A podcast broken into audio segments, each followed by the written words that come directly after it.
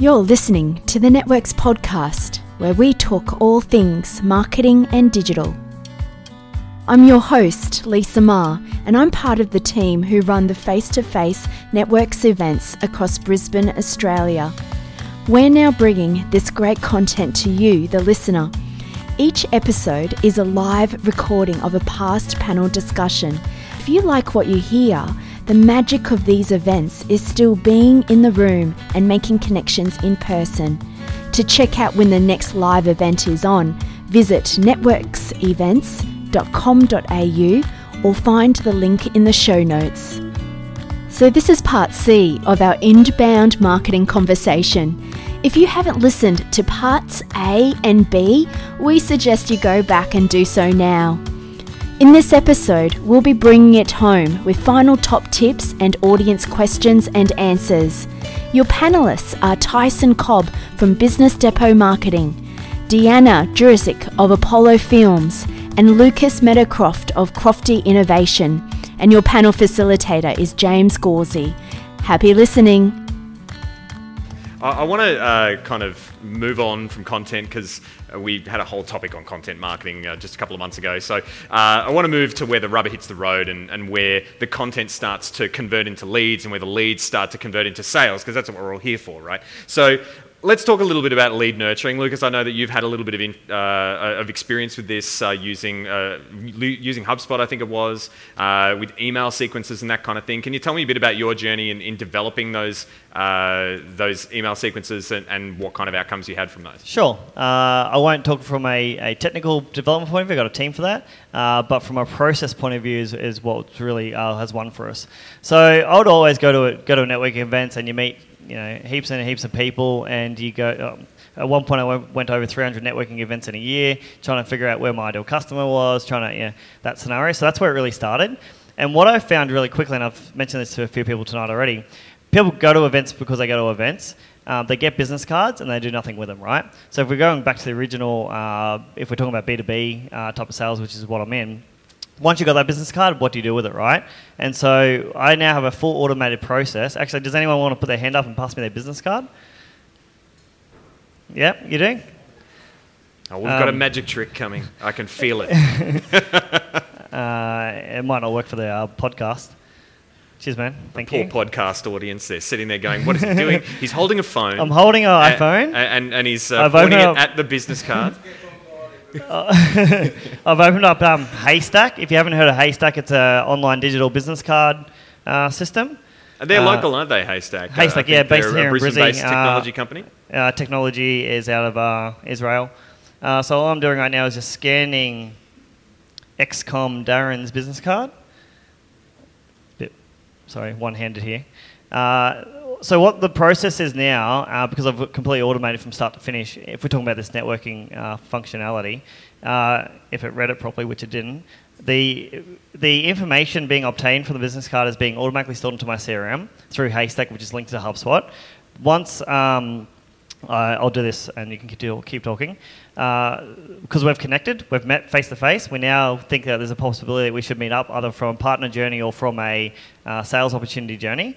Uh, you'll receive an email from me. You have the ability to click onto to my link, my meeting link, to book in a physical, either a phone call or a, um, or a meeting from that process, then you get an automatic email which has some sort of information around uh, what we spoke about, depending on what topic I, I choose on my phone. Uh, and then we can um, go to the next stage. So in, in B2B, not so much in consumer, in B2B, it's all about um, trust, right? Um, and so we need to build trust. I'm looking at you eye to eye here because uh, you don't know me, I don't know you. Um, and so now we're going to go a bit of a journey. And so through, uh, and we've used HubSpot and Active Campaign uh, and plus some other tools to, to allow this to happen. We now are going on an educational journey through a bunch of sequences and automation that we've built in through um, the conversation that we've chosen. So we deliver six products uh, and services. So depending on what our conversation is, I'll just choose innovation consulting for, for this uh, experiment. Um, now all the information you're receiving is about innovation consulting. It's about how to transform your organization, blah, blah, blah, blah, blah. So it's all now uh, completely automated through, uh, through the HubSpot uh, sales tools. So, So- we're not, so we're not talking marketing here. We're talking sales. So we've Different captured those uh, customer details, and now we've put them into a system which allows us to send automated marketing communications via Correct. email, via whatever contact details we have. Exactly. Uh, Tyson, you might be able to uh, elaborate a little bit on those tools that, that we're talking about. What does best practice lead nurturing look like right now? Well, it comes down to first understanding what a lead is. Uh, a lot of people believe that a lead is ready to be sold to. They are not, not yet, anyway. Um, so, in inbound marketing circles, a lead is somebody who's just given you their contact details. That usually just starts with an email address as the bare minimum. So then you can continually nurture that relationship that you have with them.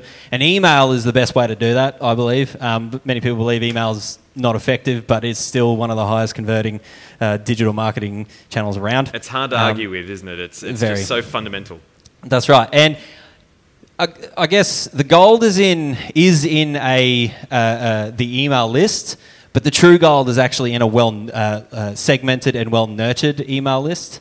So the way that we do that anyway with with ourselves and with clients as well is just to provide uh, content to them. I know I'm going back to the content, but inbound marketing is just so fueled by content. It is. And a lead doesn't want to be sold to. So we need to add more value to that relationship to the point where they trust us enough to get in contact and say, I love what you're putting down. Can we have a chat about this? It happens all the time for us at Business Depot Marketing. I get clients coming to me, uh, you know, all the time who are on our email list and who are saying, I love this article piece. Can we catch up and have a talk about my business?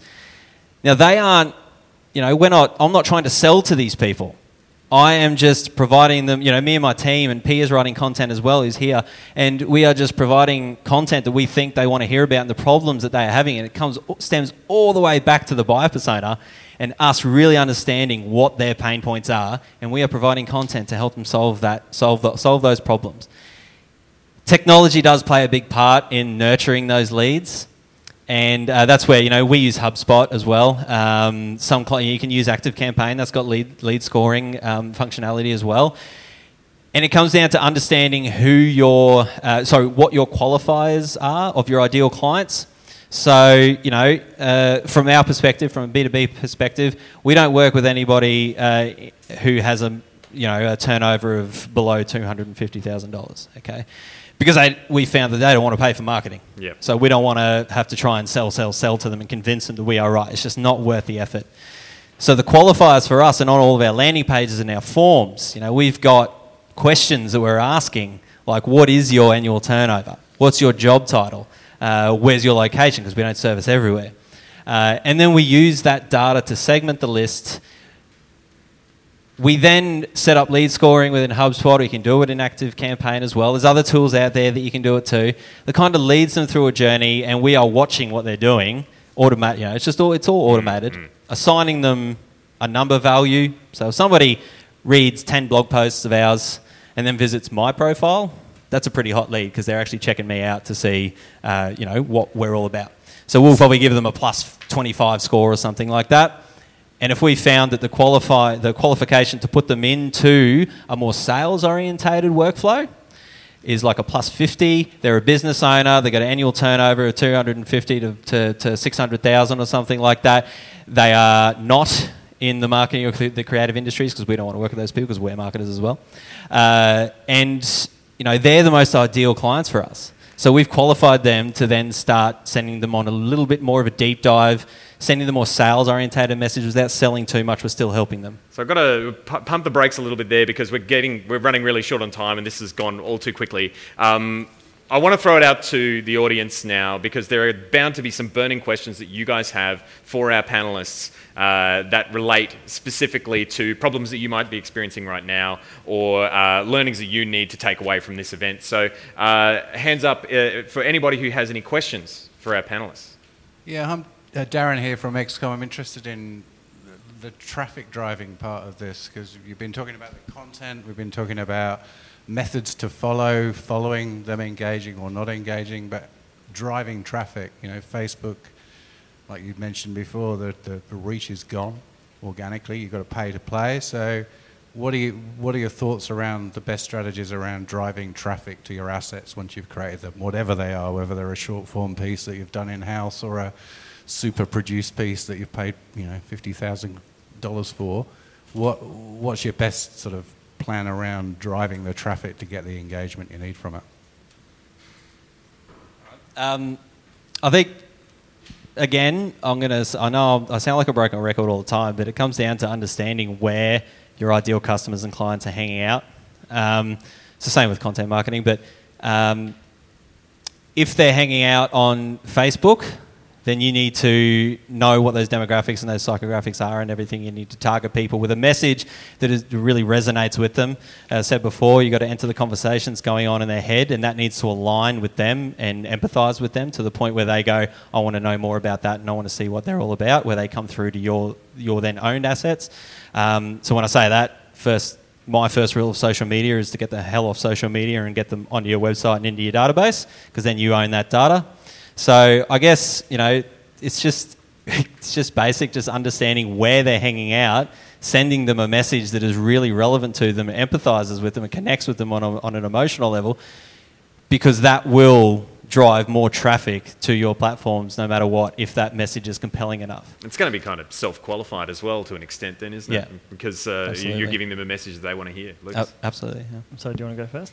And uh, I always, just a, a quick note also, I'm always looking at what the successful actions were because, and then strengthening that. So some industries, if you're targeting medical, for example, they're very much into trade shows and things like that. So you want to be at the trade shows and you want to be, you know, targeting anything that's connected with that or jump on other people's newsletters by writing an article and ringing them and saying, hey, would you like uh, some content to add to your newsletter? And, you know, accessing other people's databases also. So depending on where, but yeah, basically, I you know I do a lot of face-to-face stuff. So different to these guys as well. I do this stuff too, but I'm very much in like out and in people's face.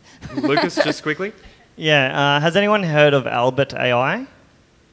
I A have. few, few nods. We had a, a panelist uh, who works with that platform. Uh, I think it was last year. Yeah. Yeah, cool. So it's not for SME just yet, uh, unfortunately. You need to spend 30k a month on marketing uh, as a marketing budget to be able to get hold of the platform. But uh, think of artificial intelligence uh, or machine learning uh, to enable you to, to foresee the, the data requirements from the customers that, you, that are buying from you, and it gives it to you in milliseconds. And so, if it, to answer your question, where do we spend our marketing budget and, and how do we drive traffic, traffic to convert leads? Um, to customers, the biggest thing we see in most of the organizations we work, they, they spend between three hundred thousand to a million dollars a year on marketing, and it's a scattergun approach. It's like literally blah, and hopefully something sticks. Because I don't know, because it's, it's such, it's this world, right, that we live in. That it's uh, where do I where do I target, where do I focus, and where do I spend my money? What you realize is once you do figure out broken record here, your ideal, your ideal avatar, you focus that particular niche. What we're finding a huge amount of traffic and uplift is influencers. Um, so either using an influencer platform to do it for you or, or finding your own influencers in your market um, and, and throwing, uh, you know, influencers are not, are not cheap, unfortunately, yeah, 5, 10, 15, 20 grand. Uh, but that, you know, will sell at 10 times faster and more effective and drive traffic than anything else uh, you're currently doing. So laser focus and, and having a trusted voice as well through something like an influencer. Uh, next question. Do we have another question in the audience? Hi, I'm Callum from Weber Barbecues. Um, it's probably more of a B2C question, but what platforms are really the way to go for a business that's maybe a you know, small or independent business at the moment um, that's looking to actually go out and, and capture where is, you know, where is the consumer for these people? Sorry, I didn't quite hear that. Um, Uh, can you I think the perhaps- question was uh, what tools and, and products do we need to buy or, or engage with? What, It- what platforms are really working at the moment? What is the best, the best way for people to Best talk to a mass market? Depends on your industry. Really depends on who your um, who your customers are. Uh, Can you tell us who your customers are? Well, it's, it's B2C. So I, I work with independent retailers who Yep. want to then go and talk to the mass market. And thankfully, I work in an industry where everybody is a potential customer. So, possibly an inbound marketing approach for B2C? Correct. Yep. Any, any Anybody want to take that one up? it's more emotional selling, but I'd be going back to the point of uh, with the ideal avatar. So let's let's talk the consumer from a barbecue point of view. Um, Yeah. So uh, tradies, right? So if we just targeted tradies and we know where tradies are going to sit, we know. I've got a Weber. it's not just trading. So do I, I. am not, I'm just, I'm just making an assumption here. Um, Semi-fictional so, yeah, okay. semi-fictional persona. Just saying. Uh, what we've found really works in that particular field is combination of everything we're talking about plus radio. Because tradies, are, uh, they're on the radio, listening to it, and people think radio's dead. It's uh, actually not dead if you have the right lead magnets and generation to, to generate the traffic to you. So all platforms, but focus on the platform that suits a particular mar- uh, market you're after. Um, that's yeah, and then probably really doesn't answer your question, monitor but yeah. the results, right? Yes, 100%. Monitor, monitor, and then whatever's working, do more of that. Excellent. Do we have any other questions, or should we move to? I've got uh, a follow up if that's okay. Oh yeah, uh, yeah. We can do one more, and then we're going to have to move uh, because we're running out of time, and people have Sorry families hold. to go home to. More from a now from a B two B point of view, in terms of so you mentioned uh, James earlier about the uh, or Tyson, sorry, about the um, about not working with people that maybe don't do less th- uh, more than 250k. Um, in terms of that, how do you? And even if your content strategy is great, you get the wrong customer come to you um, to want to work with you. How do you say no? How do you reject effectively that customer? just be honest with them. Um, uh, I, I remember ages ago, uh, years and years ago, when uh, I was a I was a little marketing coordinator, and I was I was, I was we, we were doing a new website for our business, and I was trying to find an agency to help us do that. I had not engaged with an agency b- before. I haven't read any of their content. I hadn't. They hadn't engaged with me. Um, so I called. I was calling up everyone. I was just doing cold calling, trying to find the right partner. And one of them just said, "How much are you willing to spend?"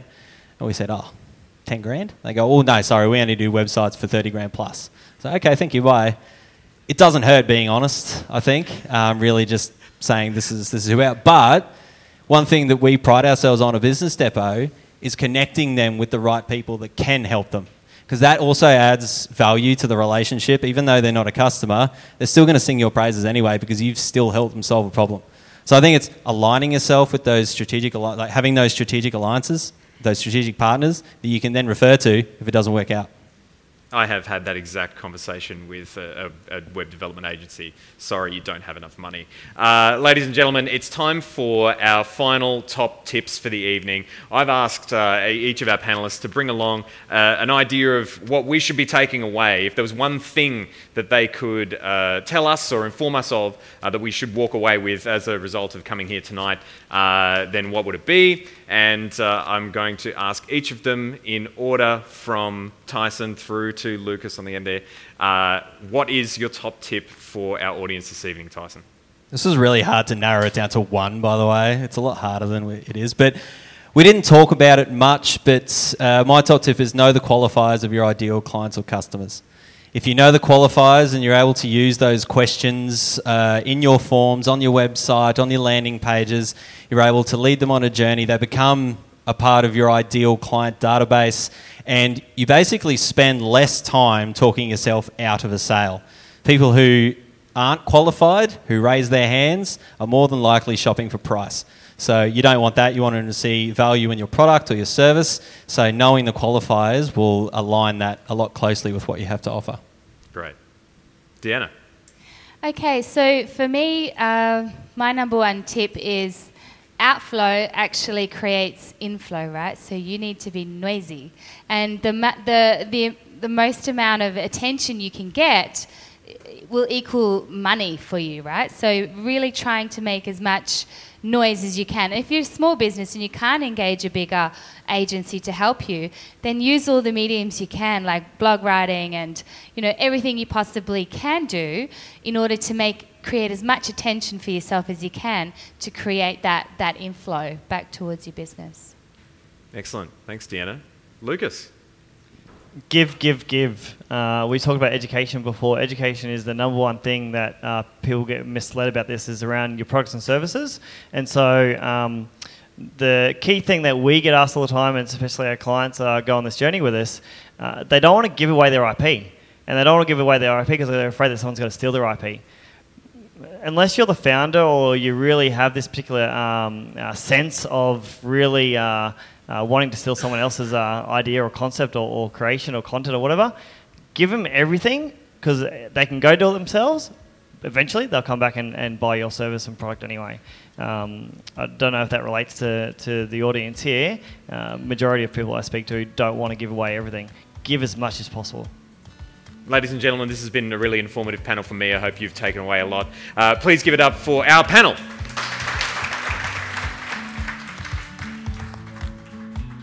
Thanks for listening. We hope you enjoyed this episode's content. If you'd like to spread the word, please give us a five star review and tell your friends to subscribe. We love seeing how far our Australian podcast has reached around the world. A shout out to our listeners in the States, Germany, and London, and wherever you may be listening from. You can check out the show notes for more information about this episode and a link to an upcoming Networks event.